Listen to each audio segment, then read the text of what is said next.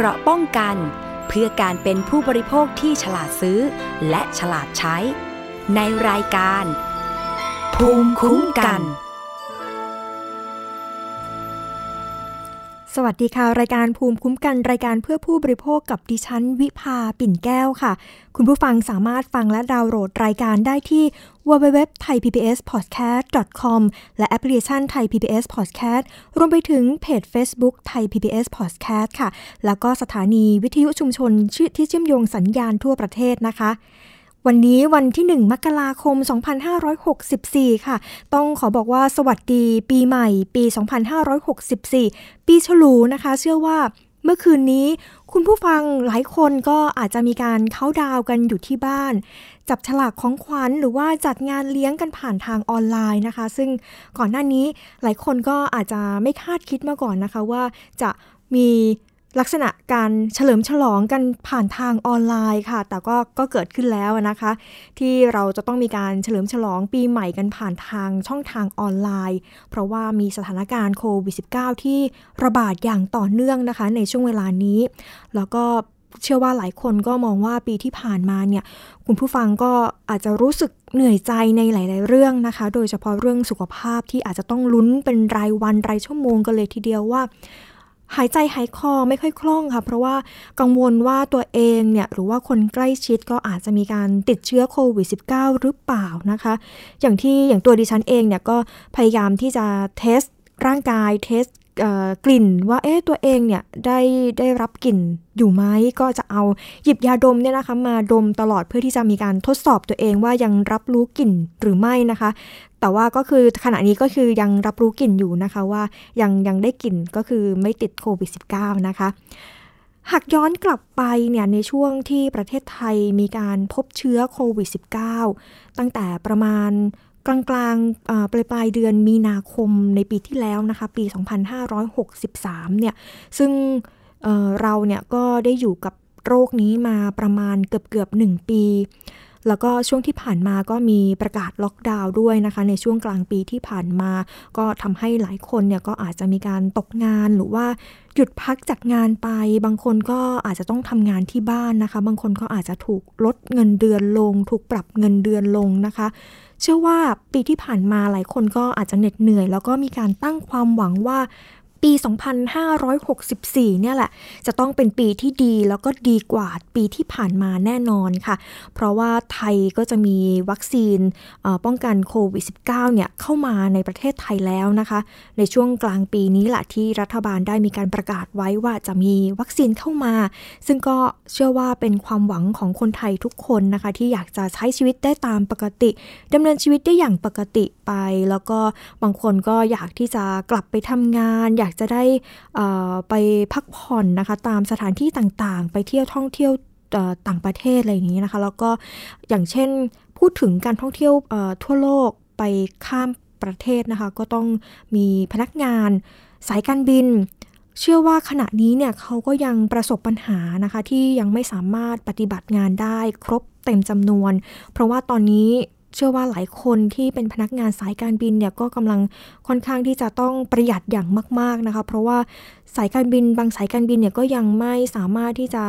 บินข้ามประเทศได้ หรือว่าบางสายการบินก็ยังไม่สามารถที่จะบินข้ามจังหวัด หรือว่าบางสายการบินก็อาจจะต้องแจ้งพนักงานว่าไม่ได้ไปต่อหรือว่าพนักงานอาจจะต้องลาออกเองนะคะ ซึ่งเชื่อว่าจะต้องเป็นกำลังใจให้กับกลุ่มพนักงานสายการบินเป็นอย่างมากนะคะ รวมไปถึงหากว่าปีนี้เนี่ยมีวัคซีนแล้วนะคะ เราก็จะต้อง เราก็คงใช้ชีวิตตามปกติ ไม่ต้องสวมหน้ากากอนามัยนะคะ แต่ว่าจริงๆแล้วเนี่ยช่วงหลาย ๆ ปีที่ผ่านมาเราก็ยังคงจะต้องใส่หน้ากากอนามัยนะคะ แต่ว่าอาจจะไม่ได้เป็นการใส่หน้ากากอนามัยเพื่อที่ป้องกันโควิด -19 แต่เป็นการใส่หน้ากากอนามัยที่จะต้องเป็นการ ป้องกันฝุ่นละออง PM 2.5 เข้ามาในร่างกายนะคะ เช่นเป็น PM PM 2.5 ก็จะเป็นการใส่หน้ากากของ N79 นะคะ ซึ่งฝุ่นฤดูฝุ่นเนี่ย ก็จะเกิดในช่วงประมาณเนี่ยแหละปลายปีจนถึงต้นปีนะคะ ก็จะมีเกิดฝุ่นละออง PM 2.5 ตลอดเวลานะคะ ในช่วงเวลานี้ซึ่งก็ทำให้หลายคนเนี่ยจะต้องพกหน้ากากตลอดเวลาใส่หน้ากากตลอด ตลอดเวลานะคะ หากว่าออกจากไปทำกิจกรรมกลางแจ้งหรือว่าออกนอกบ้านก็ต้องพกหน้ากากไปตลอดนะคะ ซึ่งก็อย่างที่บอกนะคะ การพกหน้ากากอนามัยสวมหน้ากากอนามัยก็เป็นวิถีชีวิตใหม่ที่เราก็อาจจะต้องเผชิญต่อไปเรื่อยๆ ค่ะ ซึ่งก็อย่างที่ บอกกันย้ำกันทุกครั้งนะคะว่าจะต้องมีการสวมหน้ากากอนามัยกันอยู่ตลอด แล้วก็ควรที่จะล้างมือบ่อยๆ ล้างมือด้วยแอลกอฮอล์แล้วก็นั่งเว้นระยะห่างหรือว่าจะไปพบปะพูดคุยกับใคร ก็ควรที่จะยืนเว้นระยะห่าง 1-2 เมตรนะคะ แล้วก็ไม่ไปในพื้นที่ชุมชน แล้วก็รวมไปถึงไม่ไปในพื้นที่ที่คนเยอะๆ ก็ควรที่จะหลีกเลี่ยงไปในพื้นที่นั้นๆค่ะ อย่างที่ผ่านมานะคะ อย่างที่บอกว่าเกิด โควิด -19 ระบาดในระลอกระลอกใหม่ที่ผ่านมานะคะ ในช่วงประมาณกลางกลางปลายปลายเดือนธันวาคมที่ผ่านมาเนี่ยก็มีการระบาดระลอกใหม่ที่ตลาดมหาชัยนะคะ ตลาดแพกุ้ง ตลาดกุ้งตลาดกลางกุ้งนะคะ ที่จังหวัดสมุทรสาครเนี่ยก็มีชาวพม่า ชาวเมียนมาเนี่ยนะคะก็มีการระบาดบริเวณนั้นหลายร้อยคนเลยทีเดียว ซึ่งก็นั่นเป็นอีกจุดหนึ่งที่มีการ เกิดการระบาดระลอกใหม่ทำให้ในช่วงเวลาที่ผ่านมานะคะ เราก็พบว่ามีข้อมูลข่าวสารเนี่ยนะคะ ไหลมาเทมากันเยอะมากมาย ไม่ว่าจะเป็นการบอกว่าพื้นที่นั้นติดพื้นที่นี้ติดจังหวัดนั้นมีผู้ผู้ติดโควิด -19 แล้ว มหาวิทยาลัยนี้มีผู้ติดโคมีผู้ติดเชื้อโควิด -19 แล้ว ซึ่งก็ทำให้ข้อมูลเหล่านี้เนี่ยนะคะ ค่อนข้างที่จะไม่มีการตรวจสอบ แล้วก็มีการแชร์ แล้วก็ส่งต่อมากมายค่ะ แล้วก็รวมไปถึงไทม์ไลน์ต่างๆ ที่เหมือนว่าจะเป็นการพิมพ์บางคนก็เป็นการพิมพ์เล่นขึ้นมานะคะ ว่าไปที่นั่นที่นี่ที่โน่นมา แต่ว่าจริง ๆ แล้วก็ไม่ได้ไป แล้วก็เป็นการแชร์ต่อๆกันไป ซึ่งหลายคนก็อาจจะเข้าใจผิดว่าพื้นที่นั้นติดแล้ว หรือว่าการที่เราส่งข้อมูลว่าห้ามไปในสถานที่ต่างๆ ไม่ว่าจะเป็นห้างสรรพสินค้านั้นห้างสรรพสินค้านี้ว่ามีคนว่ามีผู้ติดเชื้อโควิด -19 เนี่ยไปเดิน ซึ่งก็หลาย ๆ ข้อมูลก็มีการแชร์แล้วก็ส่งต่อกันมากมาย โดยที่ไม่ได้มีการตรวจสอบนะคะ ซึ่งดิฉันก็ได้ไปพูดคุยไปสอบถามจากคุณสุธิมนัทค่ะชินอัครพงศ์ซึ่งเป็น senior video center ของศูนย์ชัวร์ก่อนแชร์นะคะ ซึ่งเขาก็ได้ พูดคุยเกี่ยวกับการรู้เท่าทันของข่าวลวงในช่วงโควิด -19 ค่ะ เดี๋ยวเราไปฟังกันค่ะ ช่วงนี้ค่ะเราก็จะพบว่ามีทั้งข่าวลวงเพิ่มมากขึ้นในช่วงสถานการณ์ที่มีโควิด -19 ที่แบบว่าช่วงนี้จะมีการระบาดมากอะค่ะ แล้วก็มีทั้งการแชร์ข่าวว่ามีพบผู้ติดเชื้อในสถานที่นั้นที่นี้ รวมไปถึงกรณีที่มีการส่งไลน์มาแชร์แชร์ไลน์ต่อๆกันนะคะ บอกว่าสถานที่นั้นสถานที่นี้ไปไม่ได้มีการติดเชื้อโควิด -19 เยอะแยะมากมาย สอบถามคุณสุทธิมนัทนะคะว่าทำไมในช่วงเวลานี้ถึงมีข่าวลวงอะไรแบบนี้ค่อนข้างที่จะเยอะมากเลยทีเดียวอะค่ะ ก็ถ้าทำไมอะนะครับก็คือที่จริงแล้วเนี่ยมันจะคล้ายๆกับช่วงที่มีการระบาดที่ที่ประเทศไทยในช่วงแรกนะครับ จริงๆแล้วในปีนี้ถ้าเรามองเป็นกราฟเนี่ยช่วงมีนาถึงเมษาในช่วงที่มีการระบาดช่วงแรกๆเนี่ยก็จะมีลักษณะอย่างนี้ที่เราเรียกว่า infodemic หรือว่าภาวะที่ข้อมูลมัน มันแบบว่าแพร่กระจายเหมือนเป็นโรคเลยครับ ก็คือช่วงช่วงเวฟแรกเนี่ยก็มีเหมือนกัน แล้วคราวนี้พอมาถึงเวฟที่สองหรือว่าระลอกใหม่เนี่ย มันก็มีลักษณะที่คล้ายกันก็คือมีข่าวลวงข่าวปลอม หรือว่าข้อมูลที่มันถูกปรับแต่งตกแต่งเนี่ยส่งต่อกันเข้ามาเยอะมาก ซึ่งช่วงกลางๆปีเราอาจจะเห็นมันน้อยลงอะถูกไหมครับ เพราะว่ามันไม่ได้มีข้อมูลที่มันคลุมเครือ หรือว่าข้อมูลที่จริงบ้างไม่จริงบ้างมาปะปนกัน แต่พอมาถึง ช่วงที่มันมีสถานการณ์แบบเนี้ยทำให้คนที่เขาเป็นคนสร้างข่าวปลอมหรือว่าคนที่ทำเว็บคลิกเบสต่างๆ เนี่ยเขาเห็นว่ามันเป็นช่องหรือว่าเป็นโอกาสที่เขาจะสามารถสร้างการแชร์ หรือว่าสร้างการคลิกให้กับข้อมูลของเขาได้ ดังนั้นเนี่ยมันก็เลยมีการผลิตข้อมูลพวกนี้โยนเข้ามาสู่ออนไลน์ หรือว่าในสื่อสังคมออนไลน์มากขึ้นนะครับ ในตัวนี้ค่ะ อย่างพฤติกรรมของผู้บริโภคข่าวสารอะไรพวกนี้เองอะค่ะ คือเขาก็มีพฤติกรรมว่าเออเขาก็จะต้องมีการเสพข้อมูลที่ที่เขาแบบว่าต้องการที่จะเสพ มีการกดคลิกกดไลค์แล้วก็มีการส่งแชร์แชร์ต่อต่อกัน แบบนี้คือพฤติกรรมอยากจะให้ช่วยวิเคราะห์พฤติกรรมของผู้บริโภคกลุ่มนี้ให้ฟังหน่อยอะค่ะ ครับแน่นอนนะครับก็คือข้อมูลในช่วงนี้เราเราโฟกัสไปที่ข้อมูลโควิด -19 ถูกไหมฮะซึ่งข้อมูลโควิด -19 เนี่ยแน่นอนมันเกี่ยวกับสุขภาพ นอกจากเกี่ยวกับสุขภาพแล้วเนี่ย มันเกี่ยวกับการใช้ชีวิตดำเนินชีวิตของคนในประเทศแล้วไม่ใช่แค่คนในประเทศแค่กรุงเทพอย่างเดียวมันมันลามไปถึงคนในภูมิภาคต่าง ๆ ดังนั้นเนี่ยหนึ่งเลยเนี่ยผมมองว่าอ่ามันมีผลต่อการดำเนินชีวิตอย่างไรก็คือ สมมุติว่าเราเป็นพ่อค้าแม่ค้าเนี่ย ถ้าสมมุติมันมีผู้ติดเชื้อขึ้นมาแม้แต่คนสองคนนะครับ มันทำให้เขาเนี่ยจะต้องมีมีผลกระทบต่อการค้าขายของเขา รวมไปถึงการซื้อของตุนเก็บไว้อะไรของเขาต่างๆเนี่ยครับดังนั้นเนี่ยข้อมูลที่มันเกี่ยวกับผู้ติดเชื้อเนี่ยมันมีผลอย่างมาก ต่อการที่เขาจะทำยังไงพรุ่งนี้เขาทำยังไงมะรืนนี้เขาทํำยังไง อย่างนั้นเนี่ยข้อมูลประเภทนี้มันเลยเป็นที่สนใจมากนะครับ นอกจากพ่อค้าแม่ค้าเองเนี่ยตัวบุคคลทั่วไปอย่างเราเราเองเนี่ย มันก็มีผลเหมือนกัน เพราะว่าอะไรเพราะว่าตอนนี้ครับเป็นช่วงเทศกาลสิ้นปีปีใหม่ใช่ไหมครับ การที่การที่ผู้ติดเชื้อหรือว่ามันจะมีเรื่องของการแพร่กระจายโรคขึ้นมาเนี่ย มันทำให้เกิดเรื่องข่าวข่าวข่าวเขาเรียกว่าอะไรข่าวลือเกี่ยวกับการล็อกดาวน์การปิดห้ามเดินทางต่างๆ หรือว่าแม้แต่การกักตัว 14 วัน อันนี้มันมีผลต่อการดำเนินชีวิตของคนทั่วไปอยู่แล้วนะครับ ถ้าถ้ามันมีข้อมูลที่มันบอกว่าเราจะต้องทำอย่างนู้นอย่างนี้เนี่ย คนเราจะโดยโดยธรรมชาติเราก็จะสนใจตรงนี้ เพราะว่าเราเราเองที่จะต้องโดนผลกระทบตรงนี้นะครับโดยสุดท้ายแล้วเนี่ยสุดท้ายเนี่ยผมมองว่าเรื่องสุขภาพเนี่ยมันเป็นเรื่องที่ ทุกคน concern อยู่แล้ว หรือว่าตระหนักอยู่แล้วว่ามันสำคัญต่อเราอะนะครับ ถ้านอกจากเรื่องกักตัวนอกจากเรื่องของการดำเนินชีวิตเนี่ยสุขภาพเนี่ย มันก็เอฟเฟกโดยตรงนะถ้าเราติดโรคขึ้นมา เราจะทำยังไงเราจะเสียชีวิตหรือยังไงอย่างเงี้ยครับ มันก็เป็นจุดที่ทำให้ข้อมูลข้อมูลข่าวสารที่เกี่ยวกับโควิด -19 มันมันเป็นที่สนใจมากในตอนนี้นะครับแบบนี้แล้วประชาชนเองจะต้องมีการรู้เท่าทันเกี่ยวกับข่าวลวงข่าวปลอมแบบนี้ยังไงบ้างอะคะ ครับก็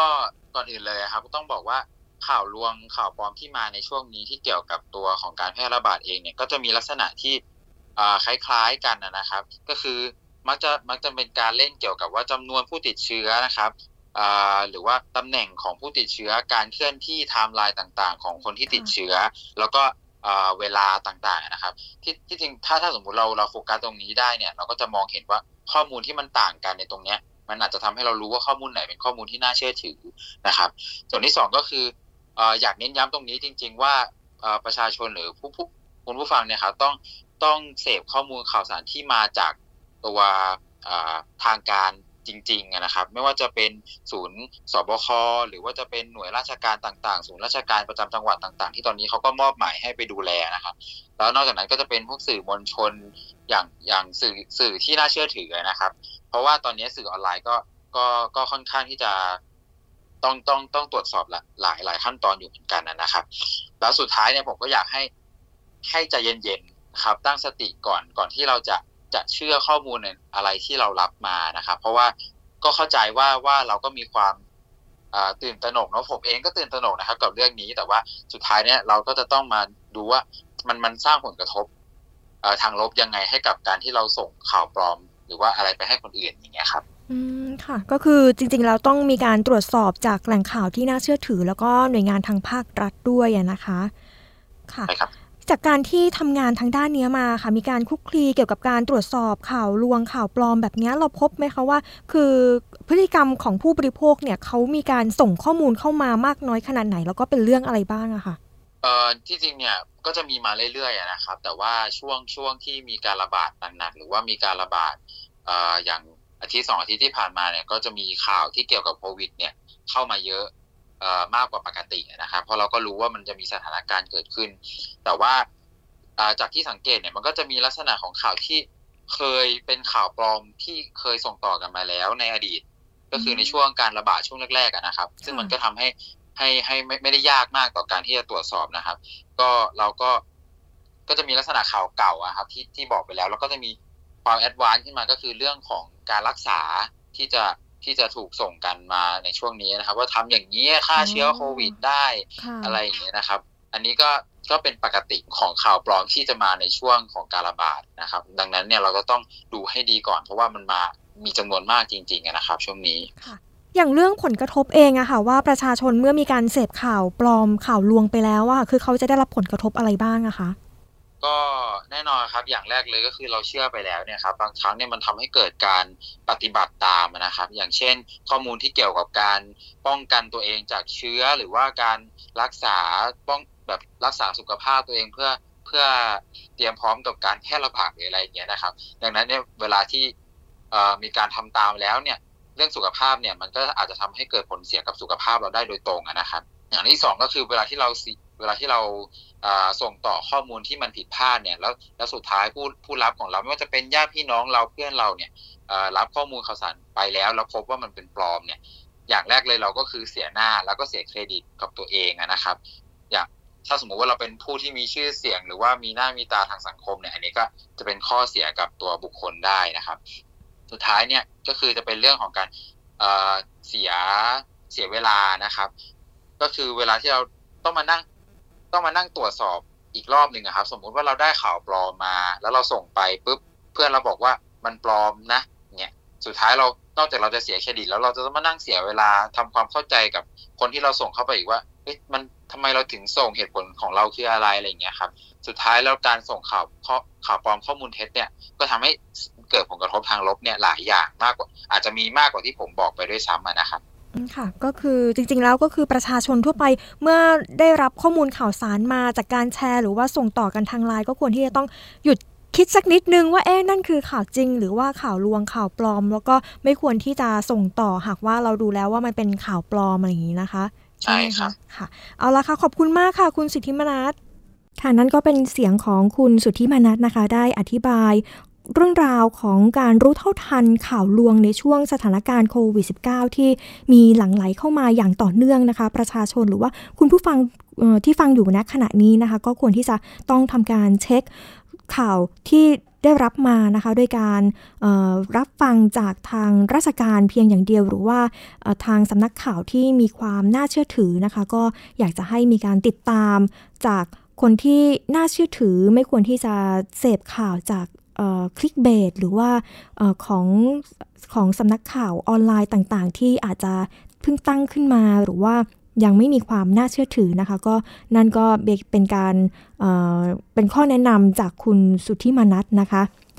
เรามาดูกันค่ะว่าจริง ๆ แล้วเนี่ยนะคะต้องยอมรับว่าปัจจุบันเนี่ยอินเทอร์เน็ตเนี่ยนะคะเข้ามามีบทบาทสำคัญในชีวิตประจำวันอย่างมากค่ะ ไม่ว่าจะเป็นทุกชนชั้น ทุกอาชีพหรือว่าทุกช่วงอายุนะคะ ซึ่งก็เป็นการดึงดูดให้ผู้บริโภคหรือว่ากลุ่มเป้าหมายเนี่ยสนใจเนื้อหาที่ต้องการนำเสนอค่ะ ต้องมีการใช้คำหรือว่ารูปภาพที่จะทำให้ผู้บริโภคสนใจแล้วก็สะดุดตา แล้วก็มีการกระตุ้นความอยากรู้อยากเห็นแบบทันทีทันใด ซึ่งก็ทำให้บางครั้งเนี่ยนะคะเป็นการนำเสนอเนื้อหาที่เกินความจริงค่ะ แล้วก็มีการบิดเบือนทำให้ผู้บริโภคเนี่ยเข้าใจผิดนำไปสู่การส่งสารที่ผิดนะคะ แล้วก็ไม่ไม่ว่าจะด้วยการส่งต่อข้อความหรือว่าเป็นการบอกเล่า จนกลายเป็นข้อที่ลบเลือนความจริงไปนะคะ ในเนื้อหาจนไม่ที่จนไม่เหลือเข้าโครงจริงค่ะ ซึ่งเป็นตัวกระตุ้นที่ก่อให้เกิดปัญหาในการสื่อสารอย่างที่เป็นข่าวอยู่ทุกวันนี้นะคะ หากเปรียบเทียบกับในช่วงสถานการณ์นี้ที่มีโควิด -19 ข้อมูลหลายข้อมูลค่ะที่เป็นข้อมูลที่อาจจะไม่มีความน่าเชื่อถือนะคะ เรามาดูกันค่ะว่าข่าวลวงหรือว่าเฟกนิวค่ะ ซึ่งเดิมทีเนี่ยเขาให้นิยามไว้ว่าหลากหลายความหมายเลยทีเดียวค่ะ แต่ว่าก็มีคณะกรรมการมาธิการยุโรปนะคะ ในบริบทของการเมืองของสหรัฐอเมริกาเนี่ย เขาก็ได้สรุปเอาไว้ว่าข่าวลวงเนี่ยนะคะ หมายถึงข่าวที่มีเนื้อหาอันไม่เป็นข้อเท็จจริงค่ะ หลอกลวงหรือข่าวที่สร้างสถานการณ์นะคะ รวมถึงการเขียนข่าวที่ได้รับการสนับสนุนอย่างปิดบังหรือว่าแอบแฝง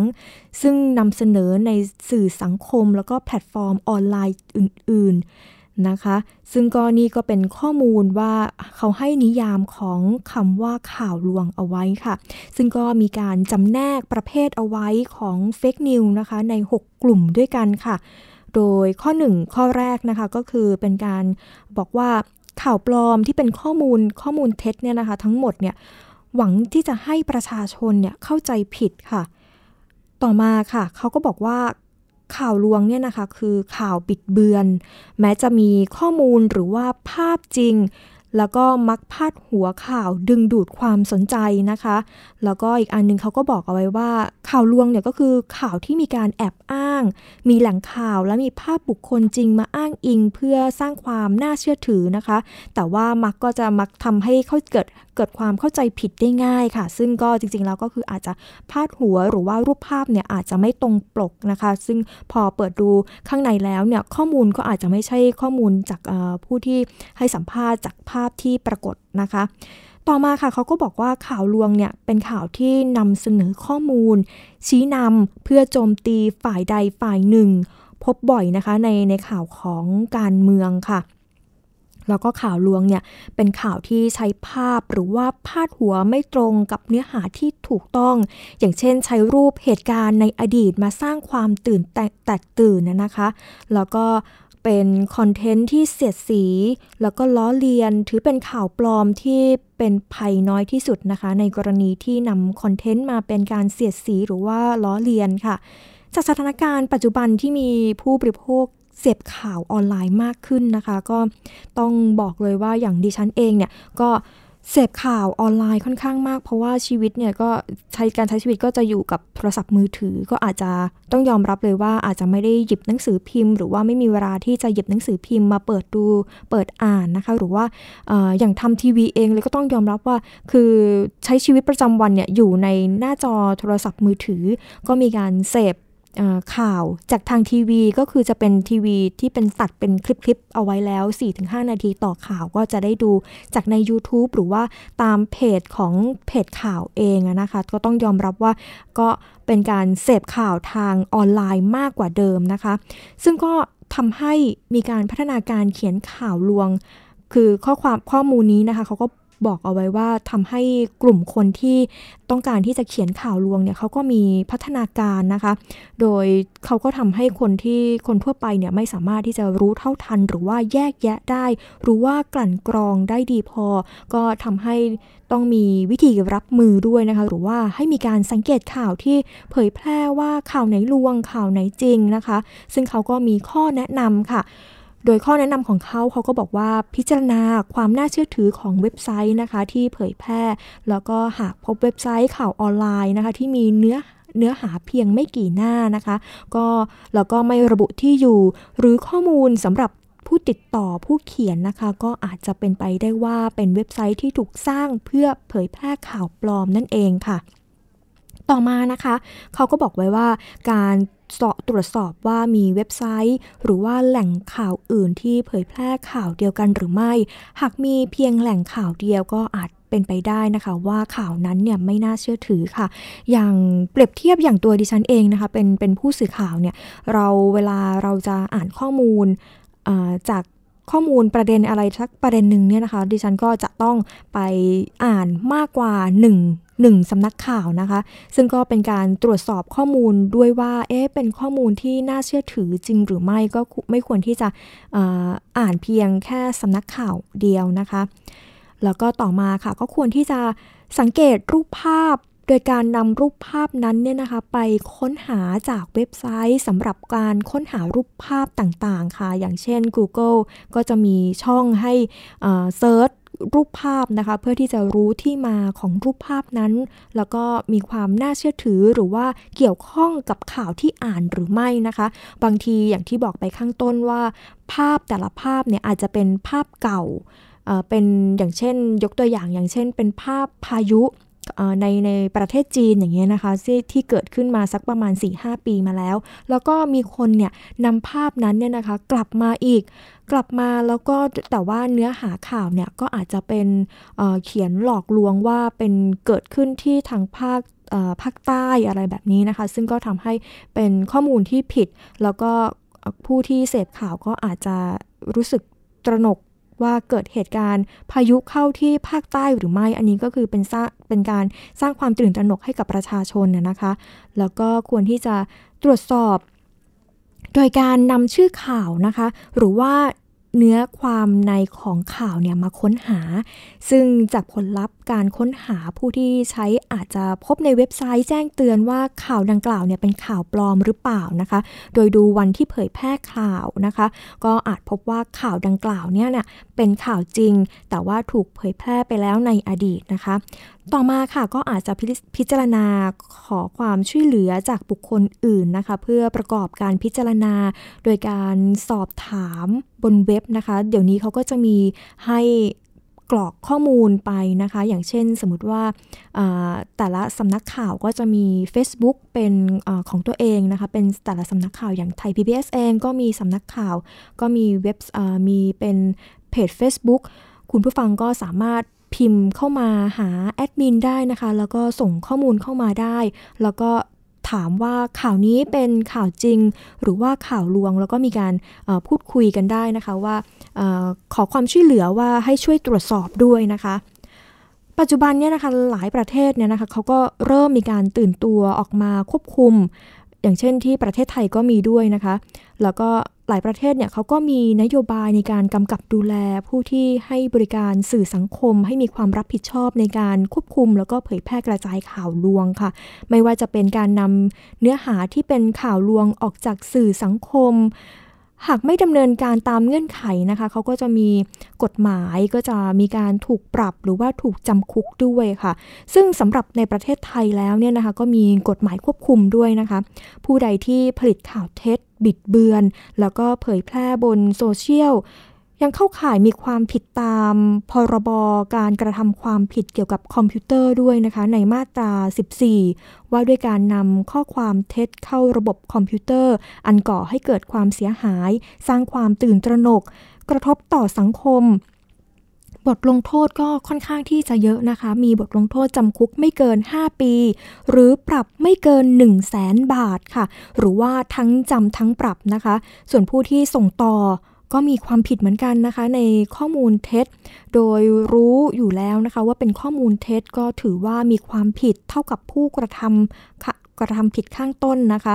แล้วก็มีอัตราโทษเช่นเดียวกันค่ะ เดี๋ยวย้อนไปอีกสักหน่อยนะคะ ว่าอัตราอัตราโทษอัตราโทษเนี่ยคืออะไรก็คือ โทษจำคุกไม่เกิน 5 ปี ปรับไม่เกิน 1 0 0 0 0แสนบาทนะคะ หรือว่าทั้งจำทั้งปรับค่ะ ซึ่งก็มีโทษเดียวกันกับผู้แชร์ แล้วก็ผู้ที่พิมพ์ข้อความอันเป็นเท็จนะคะ ทั้งหมดนี้นะคะก็คือหากว่าข้อมูลนั้นเนี่ยทำให้บุคคล องค์กร หน่วยงานเสื่อมเสียชื่อเสียง หรือถูกดูหมิ่นเกลียดชังนะคะ ก็ยังอาจจะได้รับโทษในความผิดฐานหมิ่นประมาทด้วยค่ะ ตามประมวลกฎหมายอาญามาตรา 326 นะคะ มีโทษจำคุกไม่เกิน 1 ปี หรือว่าปรับไม่เกิน 20,000 บาท หรือทั้งจำทั้งปรับค่ะ เห็นว่านี่เป็น บทลงโทษที่ค่อนข้างที่จะรวมๆแล้วเนี่ยก็โทษก็รุนแรงอยู่เหมือนกันนะคะ หากเพียงแค่คุณปลายนิ้วของคุณเนี่ยจะต้องมีให้ให้แบบว่าให้รู้สึกว่า เอ๊ะ เราจะพิมพ์อะไรลงไปเราก็ต้องอาจจะต้องคิดเล็กน้อยนะคะว่า ข้อมูลที่เราพิมพ์หรือว่าข้อมูลที่เราแชร์เนี่ยจะต้องมีการตรวจสอบว่าข้อมูลนั้นเนี่ยเป็นข้อมูลเท็จข้อมูลปลอมก็ไม่ควรที่จะส่งต่อไป แล้วก็อย่างยิ่งในช่วงสถานการณ์ที่เป็นโควิด -19 ณขณะนี้ที่ทุกคนก็ต้องการที่จะเสพข่าวสารกันอยู่ตลอดเวลานะคะ ก็ขอความปรุณาว่าให้มีการตรวจสอบข้อมูลก่อนก่อนที่จะมีการแชร์ไปนะคะ มากันที่อีกประเด็นหนึ่งค่ะ ก็คงหนีไม่พ้นเกี่ยวกับเรื่องโควิด -19 นะคะ แต่ว่าอันนี้เป็นเรื่องเกี่ยวกับการตรวจวัดอุณหภูมิร่างกายค่ะ ซึ่งก็มีข้อถกเถียงกันนะคะว่าเครื่องวัดอุณหภูมิแบบสแกนฝ่ามือที่เราเห็นกันตามสถานที่ต่างๆนะคะ ไม่ว่าจะไปร้านสะดวกซื้อ หรือว่าไปตามอาคารต่างๆเนี่ยเขาก็จะมีเครื่องสแกนฝ่ามือ เวลาเราเข้าไปในอาคารเนี่ยเขาก็จะให้เรา สแกนฝ่ามือเอามือเนี่ยนะคะไปอังตรงที่วัดอุณหภูมิหรือหรือว่าบางคนก็จะเอาหน้าผากเนี่ยนะคะไปไปไปไปสแกนบริเวณเครื่องนะคะ ซึ่งเขาก็มีการถกเถียงกันว่า เอ๊ะแล้วแบบไหนเนี่ยเป็นการเป็นการวัดอุณหภูมิที่มีผลค่าอุณหภูมิเนี่ยที่มีความแม่นยำก็มีนักวิชาการท่านหนึ่งเนี่ยนะคะเขาก็ได้ออกมาบอกว่าแบบไหนที่ควรที่จะกระทำนะคะ ซึ่ง ข้อมูลก็มีการแชร์กันในโลกโซเชียลอย่างมากนะคะ ในช่วงเวลาที่ผ่านมาค่ะว่าแบบไหนเนี่ยมีความแม่นยำกันแน่ค่ะ เพราะว่าเครื่องตรวจวัดอุณหภูมิเนี่ยนะคะ ปกติแล้วเนี่ยจะพบว่าจะมีเจ้าหน้าที่นะคะ อย่างเช่นเมื่อก่อนเนี่ยร้านสะดวกซื้อร้านสะดวกซื้อแห่งหนึ่งเนี่ยนะคะ หลายแห่งเลยเขาก็จะมีเจ้าหน้าที่เวลาเข้าไปในร้านเนี่ยนะคะ เข้าไปในร้านสะดวกซื้อแห่งนี้เนี่ยเขาก็จะมีการ นำเจ้าหน้าที่มาใช้เครื่องอุปกรณ์วัดอุณหภูมิ มาจอดที่ตรงบริเวณศีรษะนะคะ หรือว่าบริเวณตรงหน้าผากเนี่ยแหละ แล้วก็เข้าไป แต่ว่าตอนนี้เนี่ยหลายสถานที่เลยเขาก็จะเปลี่ยนมาเป็นใช้เครื่องสแกนฝ่ามือแทนนะคะ ซึ่งก็ไม่ต้องให้คนเนี่ยมายืนบริเวณนั้นก็เป็นการช่วยป้องกันไม่ให้คนที่มาตรวจวัดอุณหภูมิเนี่ย เกิดความใกล้ชิดแล้วก็เสี่ยงที่จะติดเชื้อ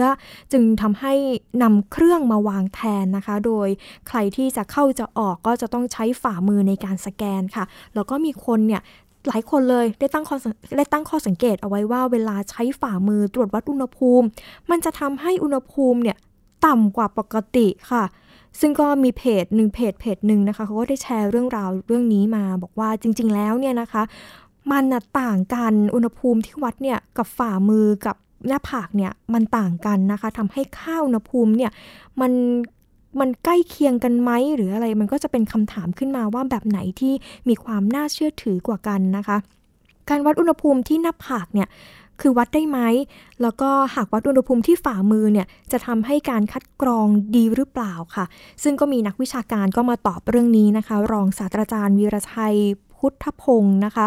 หรือว่าอาจารย์ออสค่ะ อาจารย์ประจำภาควิชาเคมี คณะศิลปศาสตร์ และวิทยาศาสตร์ มหาวิทยาลัยเกษตรศาสตร์เขาก็ได้มาอธิบายเรื่องนี้นะคะ บอกว่า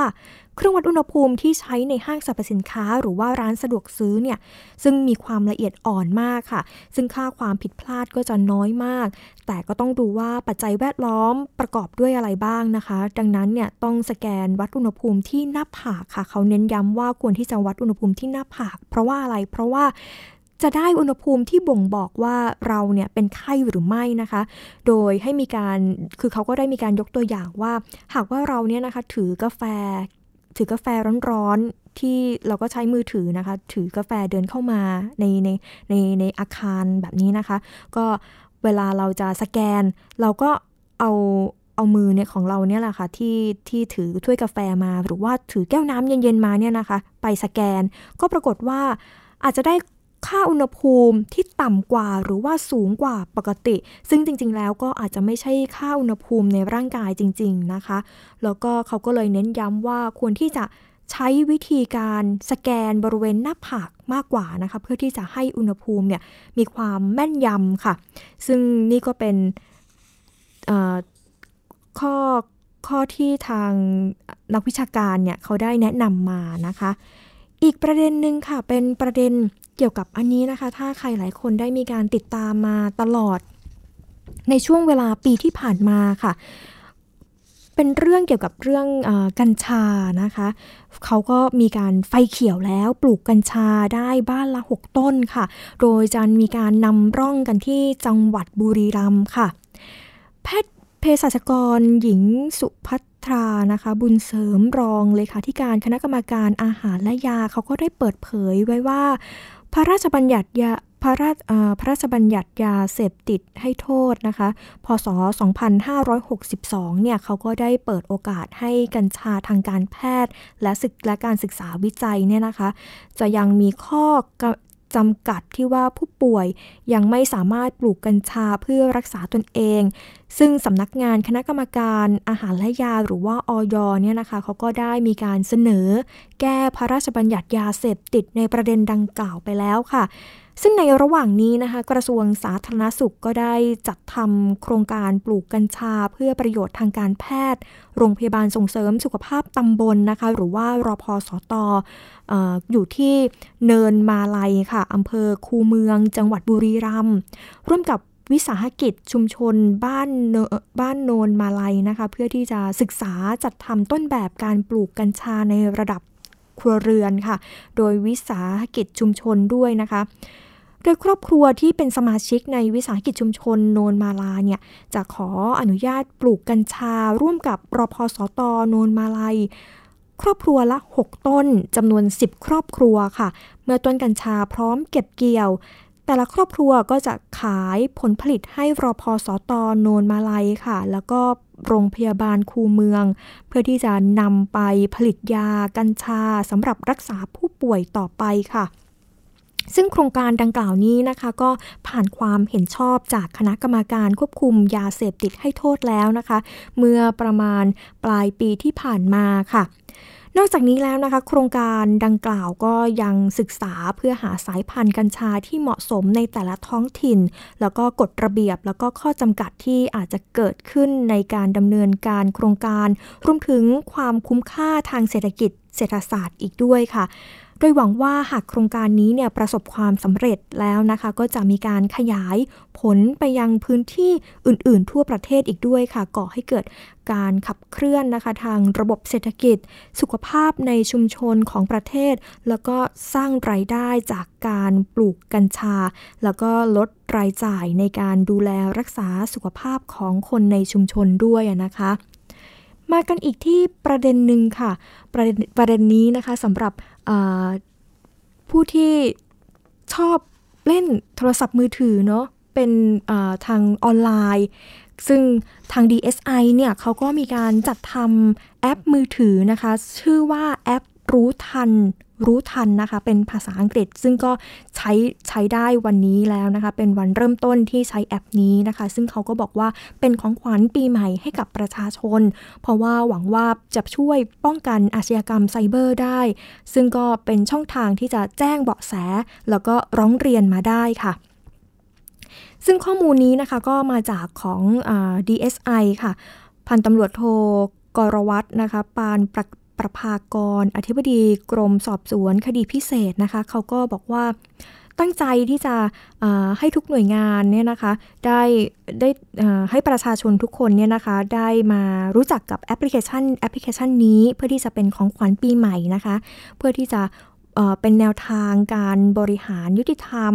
งานยุติธรรมผ่านระบบเทคโนโลยี โดยแอปพลิเคชันรู้เท่าทันเนี่ยนะคะ เป็นแอปพลิเคชันที่สามารถใช้งานได้ทั้งระบบ Android แล้วก็ iOS ค่ะ พัฒนาโดยกองคดีเทคโนโลยี และสารสนเทศของ DSI มุ่งให้ผู้ใช้เนี่ยรู้เท่าทัน รู้ป้องกันภัยไซเบอร์นะคะ แล้วก็รู้แบ่งปันข้อมูลเกี่ยวกับภัยไซเบอร์ค่ะ โดยมีเป้าหมายทางการพัฒนาแอปพลิเคชัน เพื่อพัฒนานวัตกรรมในรูปแบบแอปพลิเคชันนะคะสำหรับเป็นการเครื่องมือในการรักษาความปลอดภัยของประชาชน แล้วก็รักษาความปลอดภัยไซเบอร์ด้วย แล้วก็เป็นเครื่องมือช่วยที่ช่วยเตือนภัย แล้วก็สร้างความรับรู้ให้กับประชาชนนะคะ ได้ตระหนักถึงการรู้เท่าทันไซเบอร์ การรู้เท่าทันของภัยไซเบอร์ได้อย่างรวดเร็ว แล้วก็รวมไปถึง เป็นช่องทางให้ประชาชนเนี่ยนะคะได้มีการติดต่อสื่อสาร อันนี้สำคัญนะคะก็คือมีการแจ้งเบาะแส แล้วก็รวมไปถึงนำหลักฐานนะคะที่เกี่ยวข้องกับภัยไซเบอร์เนี่ยส่งให้กับเจ้าหน้าที่ได้อย่างสะดวกแล้วก็รวดเร็วเลยทีเดียวค่ะ ซึ่งแอปพลิเคชันนี้นะคะก็เปิดใช้แล้วนะคะคุณผู้ฟังเนี่ยสามารถที่จะดาวน์โหลดได้เลยนะคะ แอปพลิเคชันรู้ทัน แล้วก็เป็นภาษาอังกฤษนะคะ รู้ทัน ภาษาไทยรู้ทันค่ะซึ่ง 4 เมนูหลักนะคะเขาก็ได้มีการอธิบายเอาไว้ก็คือ บอกว่าอันดับแรกเลยก็มีการแจ้งเบาะแสค่ะ โดยให้ผู้ที่ใช้งานเนี่ยสามารถแจ้งเบาะแสต่างๆ ที่เกี่ยวกับภัยไซเบอร์ได้ โดยที่มีการจำแนกเป็นหมวดหมู่นะคะ ต่อมาค่ะก็มีการเป็นเมนูร้องเรียนค่ะ ก็จะมีการเชื่อมโยงไปยังระบบรับเรื่องร้องราวรับเรื่องร้องเรียนนะคะของ DSI ด้วย แล้วก็เมนูที่ 3 นะคะ ก็คือเป็นสื่อชุดให้ความรู้ เป็นการเผยแพร่ข่าวสารของไซเบอร์ใกล้ตัวเราเนี่ยนะคะเป็นภัยต่างๆ เกี่ยวกับเทคโนโลยีต่างๆ เกี่ยวกับทางโซเชียลต่างๆนะคะทางออนไลน์ต่างๆเนี่ยนะคะ เพื่อที่จะ เป็นการป้องกันภัยที่จะเกิดขึ้น แล้วก็ความรู้ต่างๆ ที่สามารถป้องกันภัยไซเบอร์ได้ด้วยตัวเองนะคะ เขาก็จะมีการให้ความรู้กับประชาชนในเรื่องนี้ด้วย ต่อมาค่ะเป็นเมนูติดต่อเราค่ะ อันนี้คือหมายถึงเจ้าหน้าที่ทาง DSI นะคะเขาก็มีการรับเรื่องร้องเรียนอยู่ตลอดเวลานะคะ สามารถติดต่อได้กับเจ้าหน้าที่ DSI ทั้งหมายเลขโทรศัพท์เองนะคะ หรือว่าจะมีการเป็นติดต่อไปทาง Facebook ของแฟนเพจของ DSI ก็ได้นะคะ ก็คือคลิกเข้าไปยังหน้าเพจได้ทันทีเลยก็คือเป็นข้อมูลที่มีการเชื่อมต่อกันกับทางแอปพลิเคชันรู้ทันนี้นะคะ แล้วก็มีการตั้งหน่วยงานที่สามารถคลิกเพื่อที่จะนำทางไปสู่ Facebook นะคะอย่างที่บอก โดยแอปพลิเคชันรู้ทันนะคะ ซึ่งก็เป็นข้อมูลนะคะจาก DSI ค่ะ ค่ะ ช่วงต่อไปนะคะ เป็นช่วงคิดก่อนเชื่อค่ะ กับดรแก้ว กังสดานอัมภัยนักพิษวิทยาและคุณชนาทิพย์ไพรพงศ์ค่ะ ในตอนเลือกซื้อน้ำยาฆ่าเชื้อชนิดไหนดีกว่ากัน ในยามต้องอยู่กับโควิด -19 ไปอีกนาน ติดตามค่ะ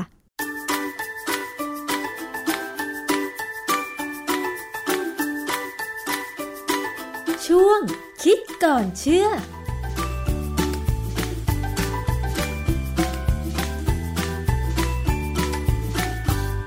พบกันในช่วงคิดก่อนเชื่อกับดรแก้วกังสดานนภัยนักพิษวิทยากับดิฉันชนาทิพไพรพงศ์นะคะ พูดถึงเรื่องของน้ำยาฆ่าเชื้อค่ะ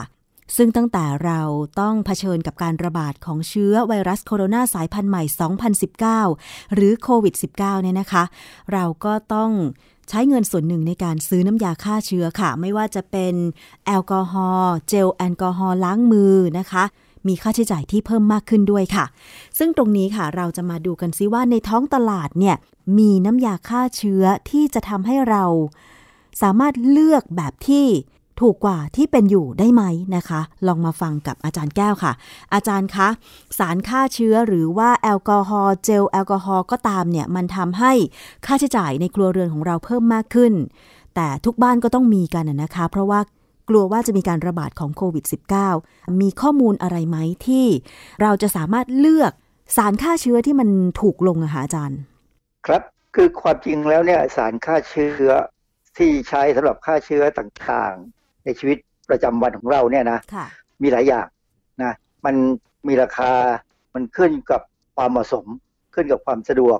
แล้วขึ้นกับประสิทธิภาพหรือว่าสถานที่นั้นว่าจะเป็นยังไงค่ะคืออย่างถ้าเป็นเครื่องบินเนี่ยนะ เครื่องบินเนี่ยเขาจะใช้ quaternary ammonium compound อันนี้เป็น quaternary ammonium salt ก็ได้ ใช้คำนี้ก็ได้ คือเป็นเกลือ ไอไอสารกลุ่มเนี้ยมันเป็นสารพิเศษที่ว่าเวลาเขาใช้ไปแล้วเนี่ย มันเกาะติดกับพื้นผิวค่ะเช่นเบาะเก้าอี้อะไรก็ตามเนี่ยมันจะเกาะติดและฆ่าเชื้ออยู่ได้นาน แต่ราคามันก็แพงนะเขาใช้ในเครื่องบิน หรือใช้ในรถ จริง ๆ แล้วในในรถเมล์เนี่ยควรจะต้องใช้พวกนี้อือฮึเพราะว่าอย่างพวกแอลกอฮอล์ทั่วไปที่เราใช้เนี่ย มันระเหยแล้วก็ระเหยไปก็จบค่ะมันฆ่าได้เฉพาะตรงนั้นอืมันไม่เหลือตกค้างเพื่อจะฆ่าต่อ แต่ที่เขาใช้ในเครื่องแต่บินคือ มันติดทนกับเบาะนาน แล้วก็มันฆ่าเชื้อได้ต่ออย่างนี้เหรอคะอาจารย์ มันควรจะต้องเป็นอย่างนั้น เพราะเครื่องบินเนี่ยมันบิน เวลาเขาบินยาวเนี่ย มันเป็นหลายชั่วโมงนะเขาต้องให้มันฆ่าได้นานหน่อยอะไรแบบเนี้ยนะ คือมันมีอยู่วันหนึ่งอะฟังดูว่าบริษัทที่เขารับทำความสะอาดเครื่องบินเนี่ยเขาใช้อะไร แล้วก็เข้าตามไปดูเนี่ยปรากฏว่าเขาใช้สารพวกนี้แหละนะฮะซึ่งชาวบ้านไม่ได้ไปซื้อมาใช้ เพราะว่าอาจจะไม่จำเป็นค่ะนะเอ่ออีกอันหนึ่งที่เราอาจจะคุ้นชินก็คือไอ้เจ้าไอ้ยาฆ่าเชื้อ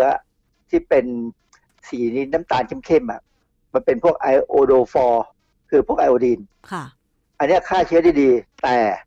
สีมันกลิ่นมัน ไม่ค่อยดี อืมกลิ่นฉุนนะเหรอคะอาจารย์โอ้กลิ่นน่าดูเลย เวลาเราเป็นแผลสดเนี่ย เราต้องใช้ตัวนี้ฆ่าเชื้อค่ะ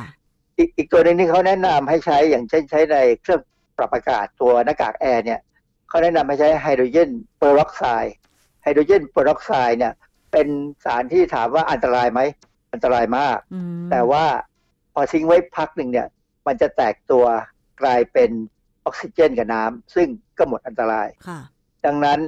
บางแห่งเนี่ยเขาจะใช้ฆ่าฆ่าเชื้อในหน้ากากแอร์นะเพราะ air condition เนี่ยก็จะใช้พวกนี้นะค่ะฮะ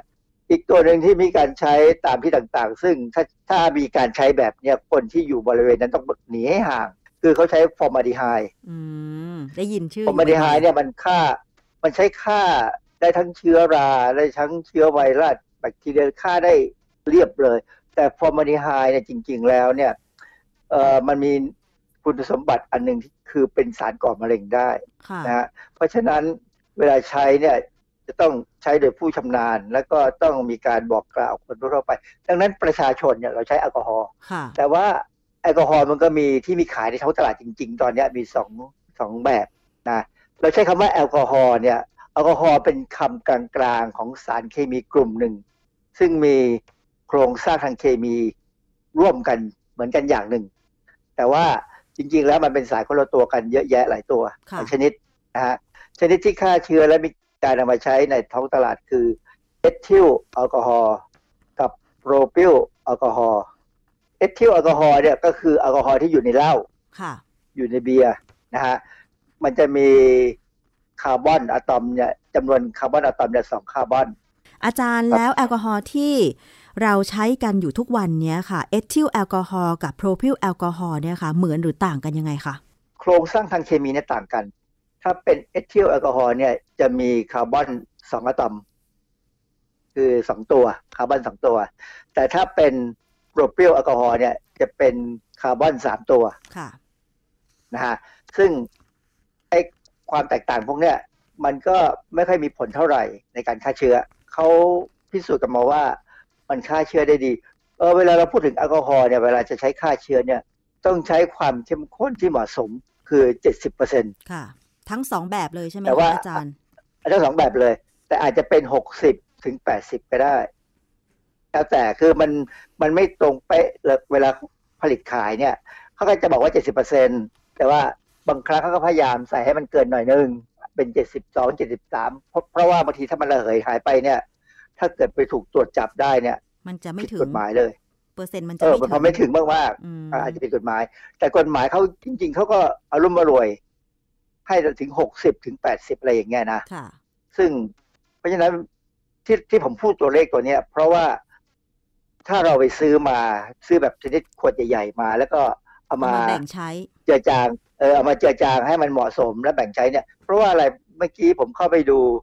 เอ่อ ราคาที่ขายออนไลน์เนี่ยนะเออถ้าไอโซโปรพิลแอลกอฮอล์เนี่ย ที่เขาขายเนี่ย99.97เปอร์เซ็นต์อืมเกือบร้อยนะค่ะเกือบร้อยเลยหนึ่งลิตรเนี่ย ราคา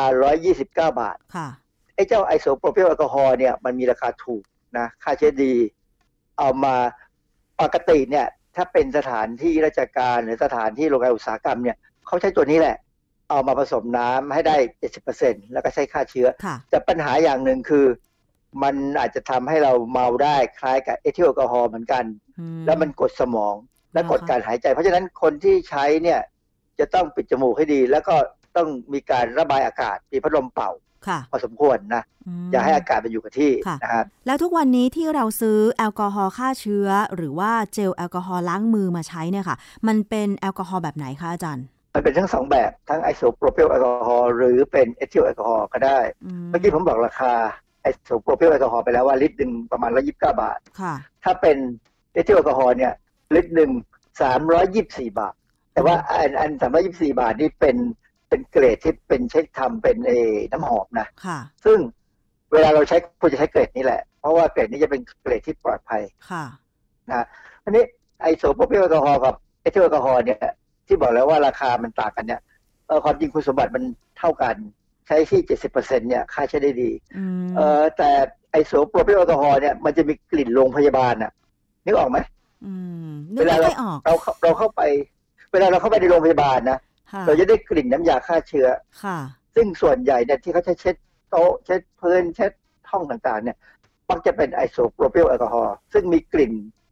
กลิ่นสะอาดแบบโรงพยาบาล แต่ บางคนบอกว่ามันเหม็นเหมือนกันอือฮะค่ะ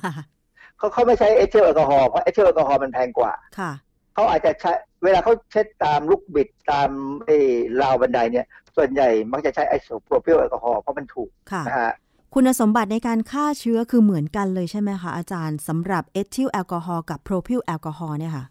ใช่ครับ เพราะฉะนั้นให้เวลาเราไปซื้อแอลกอฮอล์เนี่ยเวลาเราเราไปที่ร้านเนี่ย บางทีเขาขายมาแล้วเนี่ยเราเดินกลับมาที่บ้านเราถึงจะเห็นว่าอ๋อมันคือไอโซโพรพิลแอลกอฮอล์เจ็ดสิบเปอร์เซ็นต์อือฮึก็ไม่ต้องประหลาดใจใช้ได้ แต่ถ้าเขาขายราคาเท่ากับเอทิลแอลกอฮอล์เนี่ยแสดงว่าเขาเอากำไรมากไปอืมเพราะฉะนั้น เอ่อถ้าถ้าเรารู้เนี่ย เวลาเราบอกว่าซื้อแอลกอฮอล์ฆ่าเชื้อ ถ้าเขาหยิบมาปั๊บเนี่ยเราก็ดูสักนิดนึงว่า มันถ้าเป็นเอทิลแอลกอฮอล์แล้วก็ถามราคา แล้วเราอาจจะถามว่า มีชนิดที่เป็นไอโซโพรพิลแอลกอฮอล์ไหมค่ะ มันมีฮะ ผมเห็นมีขายอือฮึนะฮะ จะต้องราคาถูกกว่า เอ่อ ประมาณอาจจะครึ่งหนึ่งเลยด้วยซ้ำนะฮะ แต่ว่าอาจหรืออาจจะต่ำกว่าสักหน่อยหนึ่งอะไรอย่างเงี้ยค่ะก็ได้ใช้ได้ไม่มีปัญหาค่ะ คือมันมีอยู่ครั้งหนึ่งที่ไอไอโซโพรพิลแอลกอฮอล์ก็ขึ้นราคาตามเอทิลแอลกอฮอล์เหมือนกันตอนที่มันมีการกักตุนนะนะแต่ตอนนี้ไม่ใช่ไม่ไม่แล้ว ราคาเพราะว่าจะปกติอือฮึ นะฮะค่ะคราวนี้มีคนเคยถามว่าทำไมต้องเจ็ดสิบเปอร์เซ็นต์ใช้เก้าสิบห้าไปเลยไม่ดีกว่าเหรอนั่นน่ะสิเก้าสิบห้าคะเปอร์เซ็นต์ซึ่งมีการจริง ๆ แล้วเนี่ย เท่าที่ดิฉันเคยไปซื้อแอลกอฮอล์ฆ่าเชื้อมาเนี่ยนะคะ ก็เจอทั้งแอลกอฮอล์70%หรือว่าเปอร์เซ็นต์ที่สูงกว่านั้นทำไมเราไม่ใช้เปอร์เซ็นต์ที่สูงกว่านั้นล่ะคะอาจารย์ทำไมเราไม่ใช้เปอร์เซ็นต์ที่สูงกว่า 70%ล่ะคะคือมันมีงานวิจัยบอกว่าเจ็ดสิบเปอร์เซ็นต์ดีที่สุดเหรอคะแต่เหตุผลก็คือว่า ถ้าแอลกอฮอล์มีเปอร์เซ็นต์สูงมากๆเนี่ยนะมันจะดูดน้ำมันทำให้น้ำเนี่ยระเหยเร็วขึ้น คือคุณสมบัติของแอลกอฮอล์เนี่ยอันหนึ่งเลยที่เราใช้ในทางเคมีเนี่ยคือใช้เช็ดบริเวณไหนที่มันเปียกเนี่ยให้มันแห้ง มันจะช่วยพาน้ำให้ระเหยไปได้เร็วขึ้นอ๋อค่ะนะฮะคราวนี้เวลาน้ำระเหยไปได้เร็วเนี่ยไอ้ผนังเซลล์ของแบคทีเรีย หรือไวรัสเนี่ยพอมันน้ำระเหยเป็นเร็วกว่าปกติเนี่ย มันจะทำให้บริเวณนั้นกลายเป็นเกราะคือมันจะแข็งค่ะ โปรตีนจะเสียสภาพและกลายเป็นเกราะ แล้วไม่สามารถจะฆ่าทั้งแบคทีเรียทั้งไวรัสให้ตายได้ทันที มันจะกลายเป็นว่าทำให้เจ้าเชื้อพวกเนี้ยเข้าไปอยู่ในสภาวะ ที่ว่าเขาเรียกว่าอยู่นิ่ง หรือ dormant state หรือจำศีลค่ะแล้วมันมีศักยภาพที่จะกลับมาออกฤทธิ์ใหม่ได้อ๋อ คือถ้าเพราะฉะนั้นแอลกอฮอล์ที่เปอร์เซ็นต์สูงกว่า 70%มันจะทำให้ตัวไวรัสเนี่ยนะคะ เรียกว่าแข็งอย่างนั้นได้ไหม คือมันแข็งไปชั่วขณะ แล้วมันก็มีโอกาสฟื้นคืนชีพมา เพื่อที่จะเข้าไปในร่างกายของเราถูกไหมอาจารย์คือคือมันไม่ได้แข็งมันอยู่ในใน freezer นะค่ะแต่มันมันแข็งหยุดชะงักราะว่าเปลือกมันเนี่ย การที่เปลือกมันเสียน้ำไปเนี่ย มันกลายเป็นเกราะกำบังของมันเองทำให้มันหยุดหยุดชะงักการทำอะไรก็ตาม คือปฏิกิริยาพวกเนี้ยหรือปรากฏการณ์แบบเนี้ยมันเกิดขึ้นกับแบคทีเรียที่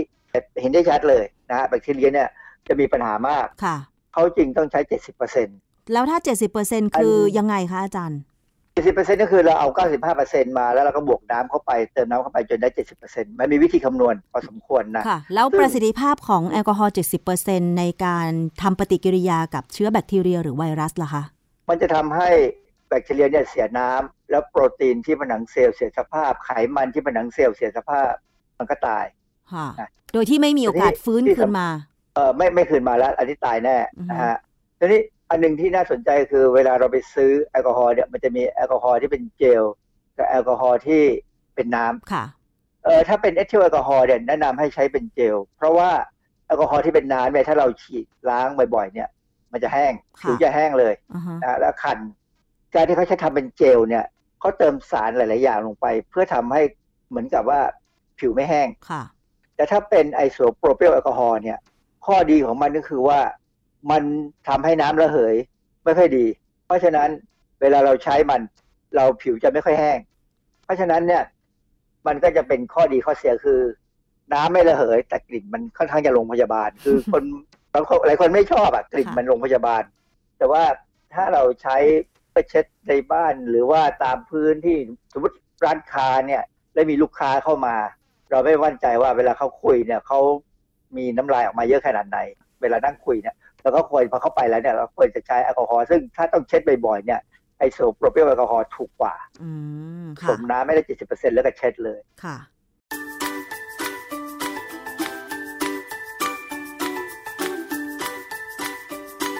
ช่วงคิดก่อนเชื่อ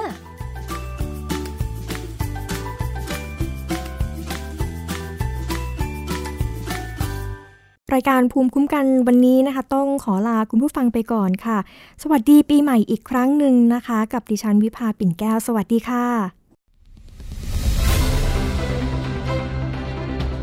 ติดตามรายการได้ที่ www.thaipbspodcast.com แอปพลิเคชัน Thai PBS Podcast หรือฟังผ่านแอปพลิเคชัน Podcast ของ iOS Google Podcast Android Podbean SoundCloud และ Spotify ติดตามความเคลื่อนไหวของรายการและแสดงความคิดเห็น โดยกดถูกใจที่ facebook.com/thaipbspodcast